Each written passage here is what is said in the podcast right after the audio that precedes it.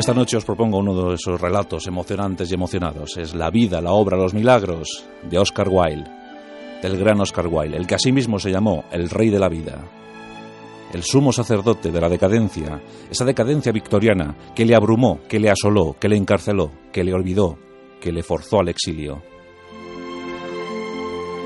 Oscar Wilde, el profesor de estética, un título que no existía, pero que él mismo inventó, porque él inventaba. Él era original ante todo, excéntrico, lejos de la vulgaridad, siempre cercano a la lucidez, viviendo permanentemente en esa lucidez. Es la historia de Oscar Wilde, es la historia de la decadencia de un siglo, el XIX. Con él murió, aguantó hasta el final del siglo. Seguramente curioso por ver lo que ocurría, por ver lo que le pasaba.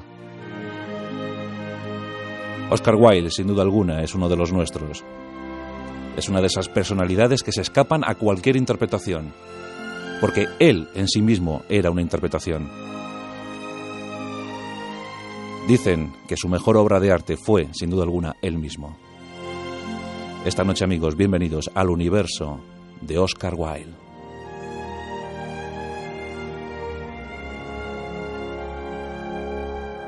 Qué criticado fue Oscar Wilde qué denostado, qué despreciado, qué menospreciado. Efectivamente, tuvo una vida disoluta, siempre viviendo al margen de todo. Él mismo se consideraba un marginado. Pero una leyenda negra cayó sobre él. Un juicio tremendo y terrible hizo que durante más de 20 años nadie en el Reino Unido pusiera a sus hijos de nombre Oscar. A tal punto llegó el estremecimiento. Por eso es bueno que, le demos el homenaje. Como ya desde hace unos años todos lo han reconocido. Pero costó, creedme que costó. Vamos a recordar, vamos a recrear su historia. Por tanto, os invito a viajar a la Irlanda del siglo XIX.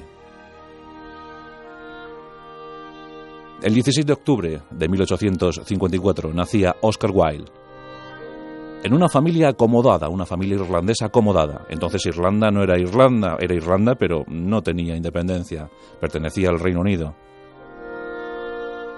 Su padre, un afamado otorrino-naringólogo y oftalmólogo, y además consejero asesor de la reina. No es que lo fuera siempre, pero en algún día, en alguna ocasión lo fue, y con éxito, por eso siempre se le reconoció. Sir William Wilde. Y su madre, la exquisita, la snob Jane, una feminista de pro, una independentista irlandesa, muy culta, tremendamente culta, que firmaba sus alegatos independentistas y feministas con el seudónimo de Esperanza. La esperanza que tenía la isla Esmeralda, la isla verde, la isla indómita de los celtas. Jane era tremenda. Y dicen que Oscar Wilde siempre tuvo como referencia a su madre su madre revolucionaria, su madre altiva y extraña también, como fue su hijo, su hijo mediano. Porque Oscar Wilde tuvo otros dos hermanos, William el mayor y la pequeñita, la pequeñita que se le fue a los pocos años. Él siempre se acordaba de aquella doncella con ricitos de oro. Oscar Wilde amó profundamente a la juventud. La juventud le fascinaba, desde todos los puntos de vista. Y en ese Dublín de 1854 nació Oscar Wilde. Y a esa familia no le iba nada mal. Por eso esa familia procuró para sus hijos la mejor educación posible. Y pronto los niños fueron a los mejores colegios. El Trinity College de Dublín vio llegar a un infante, a un tierno infante llamado Oscar. La verdad es que fue un estudiante regular como todos los genios, ¿no? Fue un estudiante pésimo en algunas materias, en algunas disciplinas, pero muy avezado, muy instruido y muy curioso por todo lo que supusiera olor a clásico. Le encantaba el latín, el griego y los clásicos, los clásicos, los eternos clásicos. No en vano sería el máximo estandarte del neopaganismo. A Oscar le interesaba Grecia y todo lo que suponía Grecia. Y en ese ambiente protestante, por aquel entonces, va creciendo Oscar. Y consigue, consigue algún éxito en los estudios.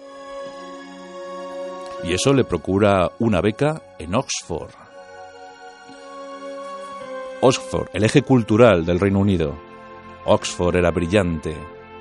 Allí se daban cita los jóvenes de todo el país, los jóvenes que querían prosperar, que querían avanzar, que querían cultivar el intelecto. Y en 1874, cuando está a punto de cumplir los 20 años, ingresa en la prestigiosa Universidad de Oxford. Y allí le esperaba el ambiente que él, desde luego, quería encontrar. Aquellos jóvenes que practicaban deporte, aquellos jóvenes que discutían sobre los escritores de la época, aquellos jóvenes que también empezaban a practicar el dandismo, el dandismo, una constante en la vida de Oscar Wilde. Entre ellos se ponían motes, seudónimos, utilizaban seudónimos, y el que le correspondió a Oscar Wilde fue el de Oski, Hosky. Fueron unos años intensísimos y brillantes para él. Siempre recordará que Oxford supuso el mejor momento de su vida, donde él realmente se encontró a gusto, donde encontró su camino.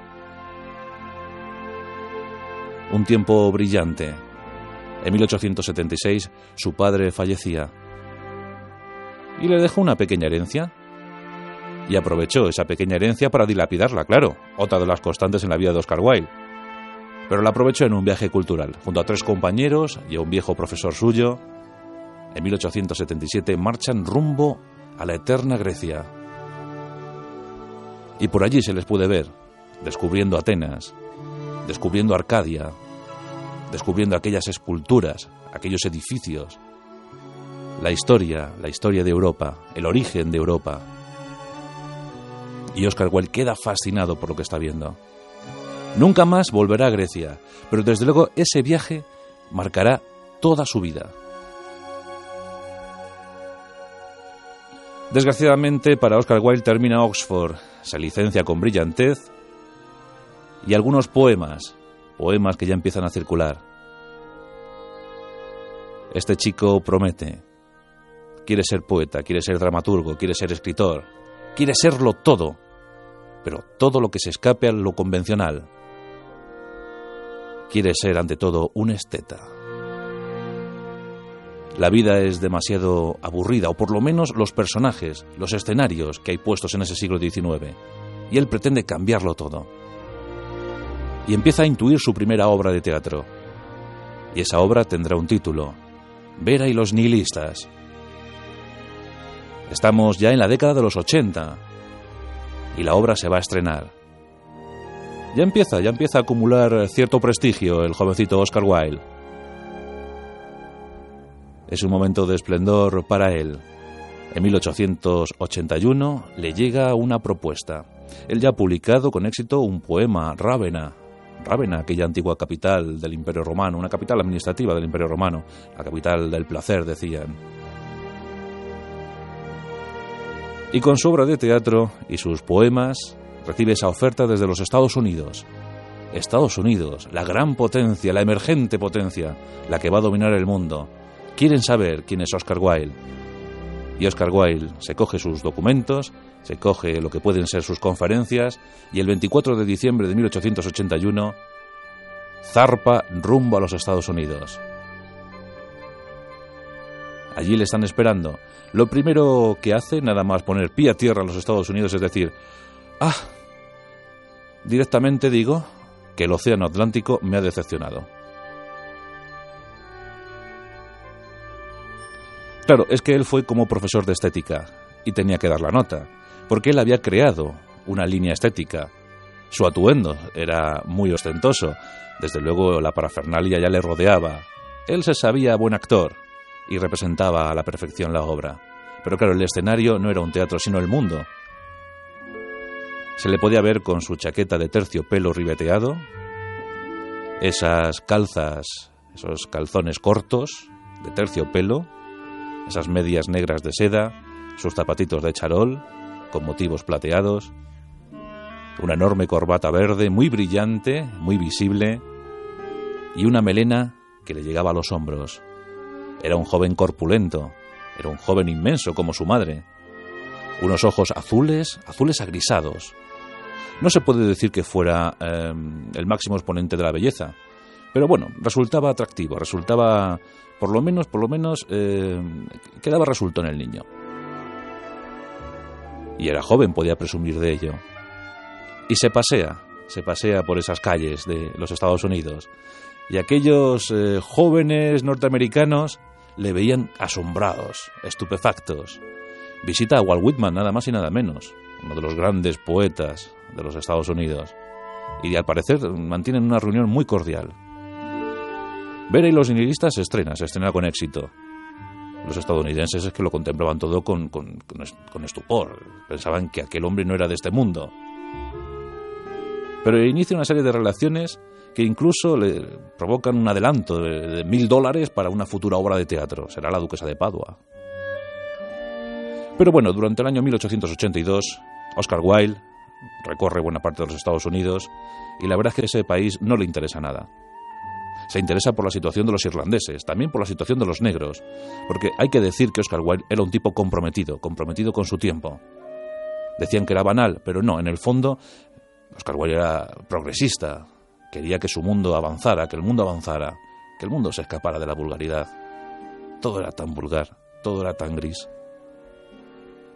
Pero ya manda una carta a uno de sus amigos diciendo, estoy deseando irme de los Estados Unidos, quiero pasar el otoño en Roma, Quiero pasar el invierno en Grecia y la primavera, por supuesto, en París. Porque París fue muy importante en la vida de Oscar Wilde, como ahora veremos.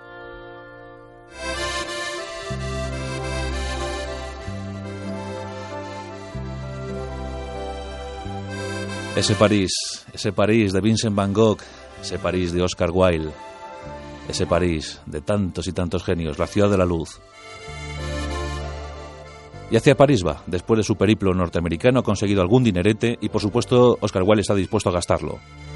Como siempre, al borde de la ruina. Y en París quiere inspirarse en Balzac. Balzac fue gran inspirador, gran estimulador para Oscar Wilde. Y en ese año 83 pasea por las calles de París, ve una estatua de, de Nerón, una imagen de Nerón y recorta su pelo. Se lo pone anenorado, como dice él.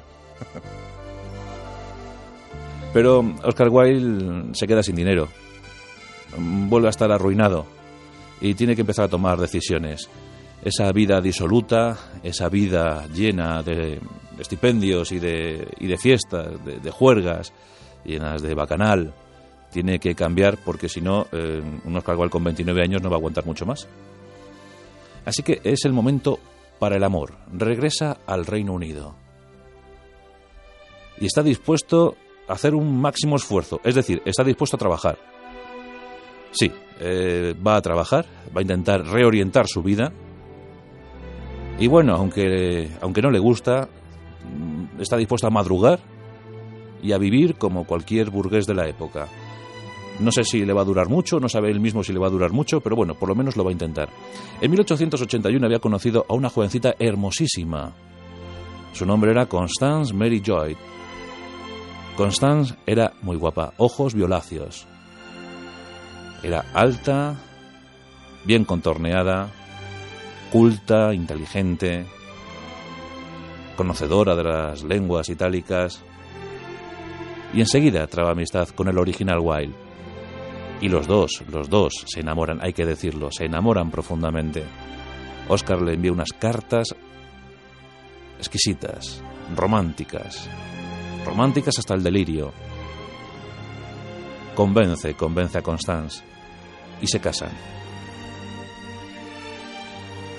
Es el año de 1884. Oscar eh, tiene 29, está a punto de cumplir 30 y se casa con Constance, que era tres años más joven que él. Y la joven pareja está dispuesta a iniciar una relación que en principio ellos preveían muy, muy, muy amorosa, muy profunda. Luego, como ya sabemos, eso se tornó en tragedia, casi tragedia griega. Y empieza a trabajar como periodista. Aquí tenemos el tiempo, el periodo más asentado para Oscar Wilde. Es un periodo que va a durar unos cinco años. Pero aquí eh, le vemos trabajando, escribiendo, elaborando críticas para diferentes publicaciones. Y empieza a ganar buen dinero porque escribía como Los Ángeles. Todos quieren contar con Oscar Wilde. Y Wilde empieza a hacer sus primeros enemigos. Porque, bueno, su gusto, eh, su exquisitez, su forma de ver la vida, la estética de la vida, no había pasado desapercibida por algunos de los ortodoxos de la época, que empiezan a criticarle, empiezan a reírse de él, le llaman ya de todo, de todo.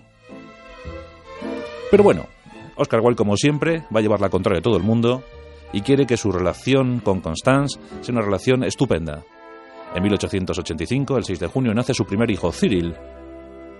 Cyril será el hijo privilegiado, el hijo escogido, el favorito para los dos. Un año más tarde llegará Vivian. Vivian fue el que peor lo pasó de los dos hijos de Oscar Wilde. Luego averiguaremos por qué. Vivian nació en 1886.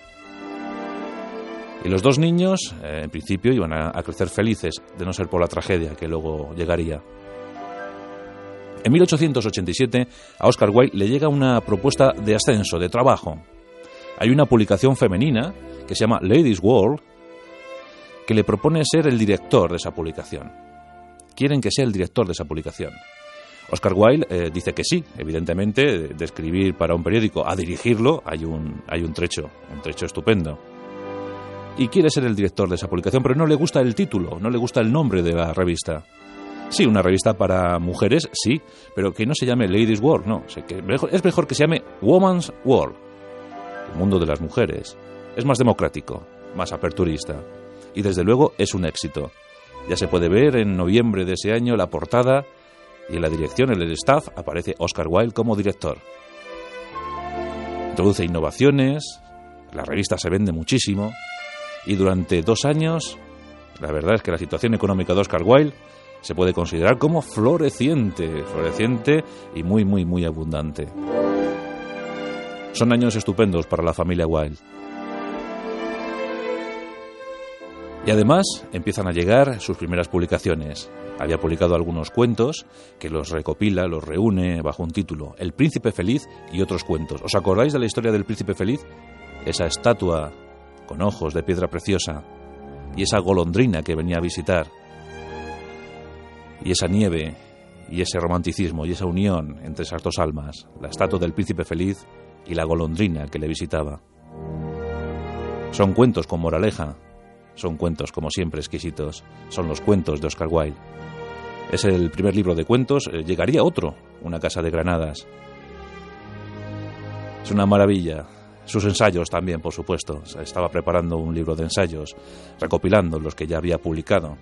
Aquí nos podemos encontrar ensayos que se pueden eh, considerar magistrales. La, la decadencia de la mentira. Ese se considera como magno. La decadencia de la mentira. O también el crítico artista. Esos se recopilan en su libro Intenciones. Eso es un libro fundamental si queremos conocer a Oscar Wilde.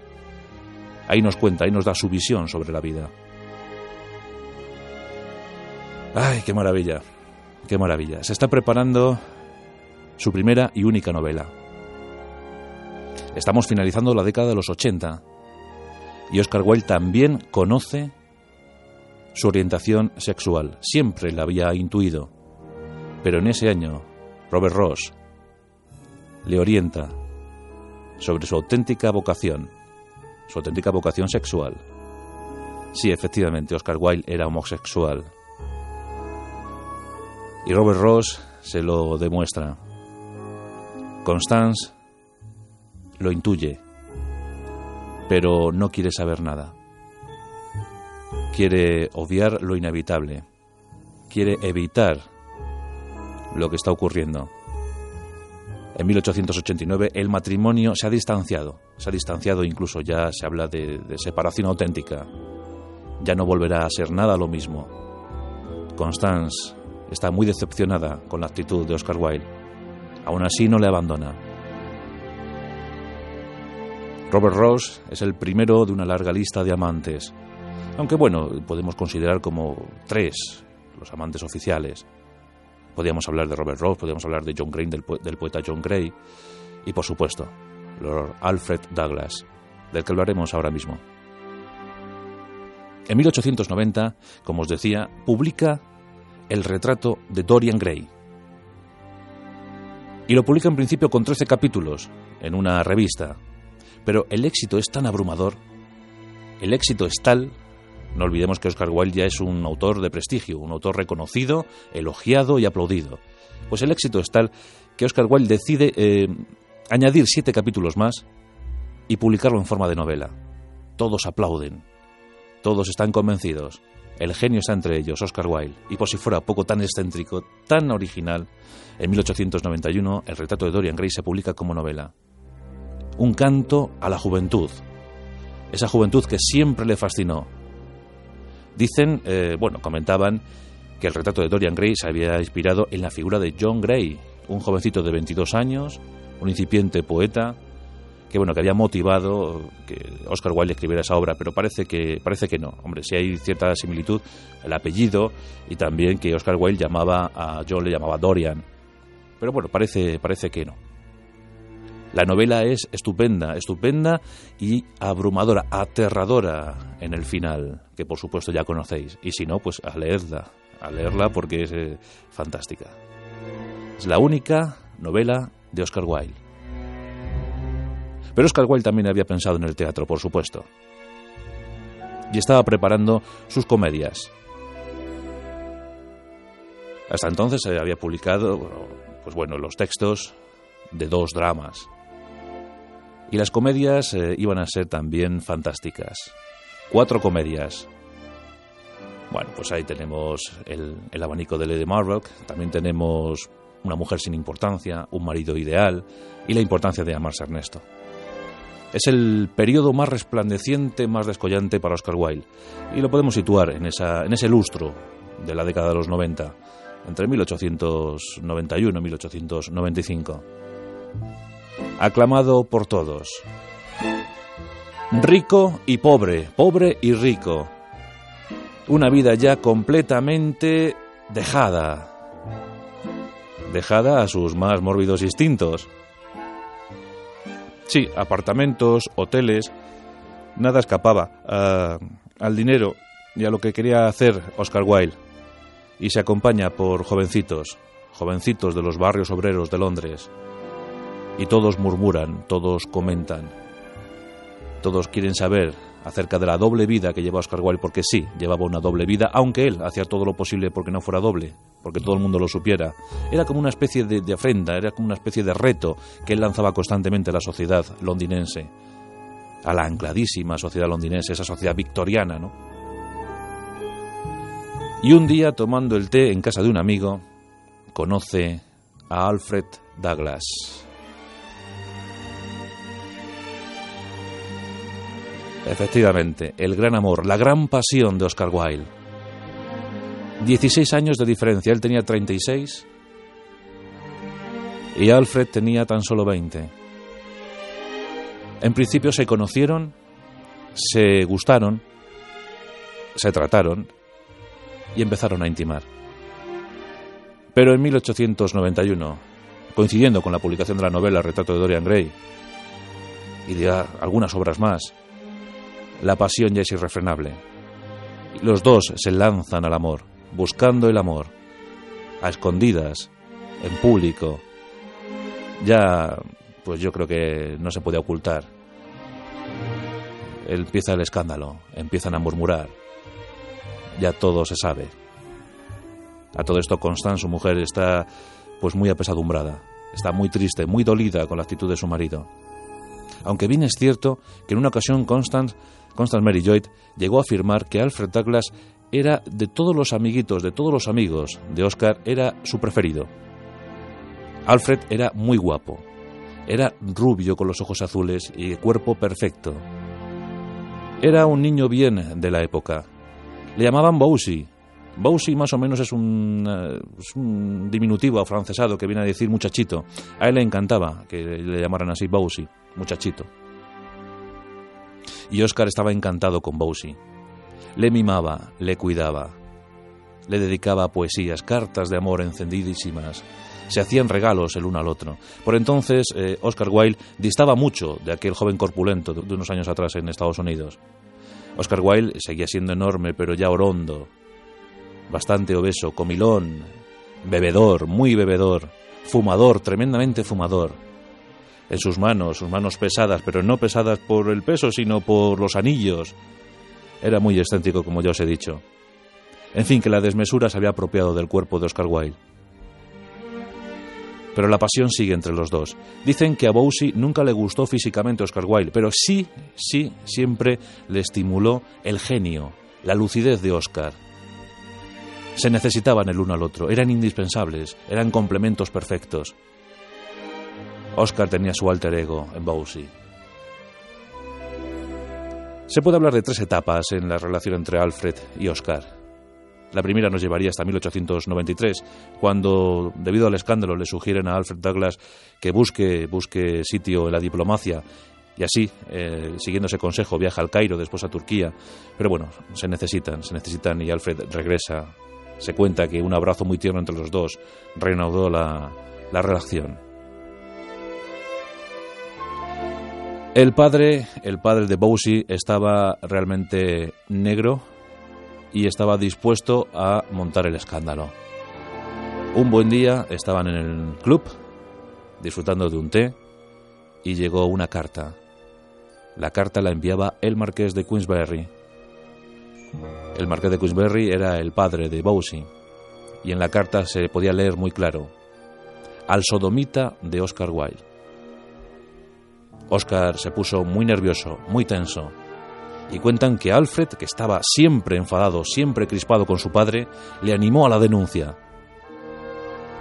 Fijaos en qué momento de qué momento estamos hablando. Estaba a punto de estrenarse La importancia de llamarse Ernesto, con un éxito total. Y esa obra se estrenó. Y Oscar Wilde, que podía haber recogido las mieles del triunfo, haber seguido experimentando con el triunfo, con la vida, queda abocado a la locura, a la vorágine de los juicios, y denuncia al padre de Alfred.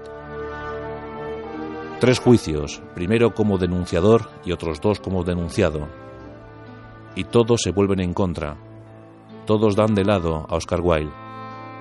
Le juzgan por sodomita, le juzgan por homosexual, le juzgan por estar al margen de la sociedad y aprovechan para achacarle todos los excesos que había mantenido hasta entonces.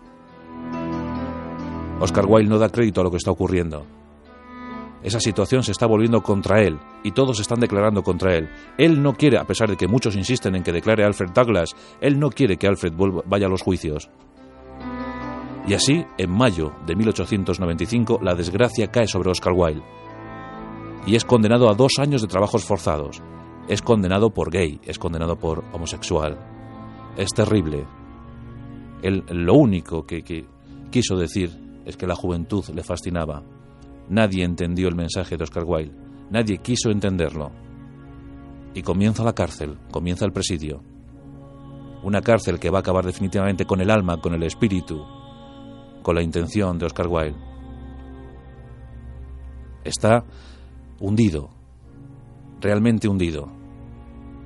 El genio de la estética, el genio del glamour, aquel que había sido el máximo dandy del Reino Unido, se encontraba en esas cárceles de Dickens. Eh, él había criticado a Dickens, a Charles Dickens, pero ahora se topaba con la realidad planteada por Dickens unos años antes. Eran tal y como las había descrito.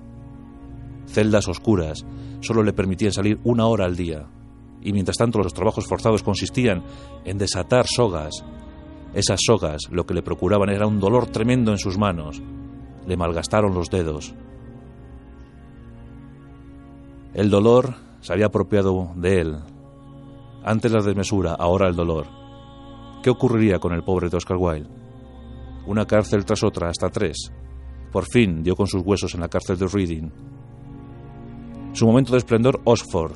Su momento de hundimiento, su infierno particular, lo encontró en las celdas frías de Reading. Allí concibió una de sus obras, La balada de la cárcel de Reading no le perdonaron ni un solo día. Dos años. Al cumplirse esos dos años, le soltaron, pero ya nunca volvería a ser el mismo. Su mujer, Constance, había huido. La vergüenza era tal que incluso cambió su apellido. También le cambió el apellido a sus hijos. Sus hijos ya no le volvieron a ver más. Sus hijos fueron internados en Suiza. Oscar Wilde estaba solo, No le quedaba nadie, no le quedaba nada. En Reading había también gestado una carta de reproche a Alfred Douglas. Sí, Alfred le había abandonado. De Profundis, una obra inmortal, donde le reprocha todo, donde le acusa de todo. Oscar le dio cariño, le dio amor, le dio su sinceridad, le dio su alma. Alfred Douglas le respondió con frialdad. La belleza fría, la belleza de una estatua, una estatua de bronce. Oscar desolado se va del Reino Unido. Nadie le quiere allí. Y busca en su eterno París. Y allí encuentra. Y al final, a pesar de todo, se vuelve a reencontrar con Alfred Douglas. Se necesitaban, claro que sí. Y los dos viajan, viajan a Italia, viajan a Argelia.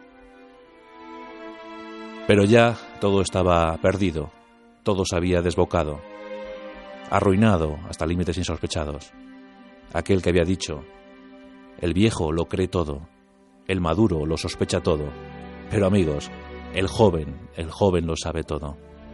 Él ya no era joven, él ya no sabía nada, no sabía ni siquiera si sospechaba o si creía.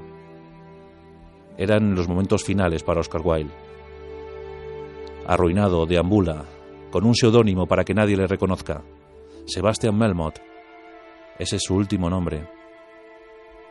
Dicen que la sífilis, Posiblemente no fue esa la causa. Posiblemente fue una otitis aguda, una tremenda otitis aguda. Fijaos que su padre había sido otorrino naringólogo. Pues una otitis aguda que desembocó en meningitis, la que dio el traste con la vida de Oscar Wilde. Era el 30 de noviembre del año 1900. Tenía 46 años. Antes de morir, acertó a pedir champán, champán francés del mejor. Cuando le pasaron la factura, dijo, siempre en su ironía, Dios mío, me muero por encima de mis posibilidades. Y es que siempre había vivido por encima de sus posibilidades. Pero no en lo intelectual. La que no estuvo a la altura de sus posibilidades fue la sociedad que le rodeó. La bruma de Londres y la bruma de la sociedad victoriana. Oscar Wilde, el eterno Wilde. Con sus obras nos alejamos, dejándole ahí en ese cementerio de París, donde yace al lado de Jim Morrison, otro poeta, el poeta del rock. Ahí están los dos, cubiertos de lirios y de girasoles, porque debéis saber que los lirios y los girasoles de Van Gogh eran las flores que habían adoptado los decadentes, porque él era el sumo sacerdote de los decadentes.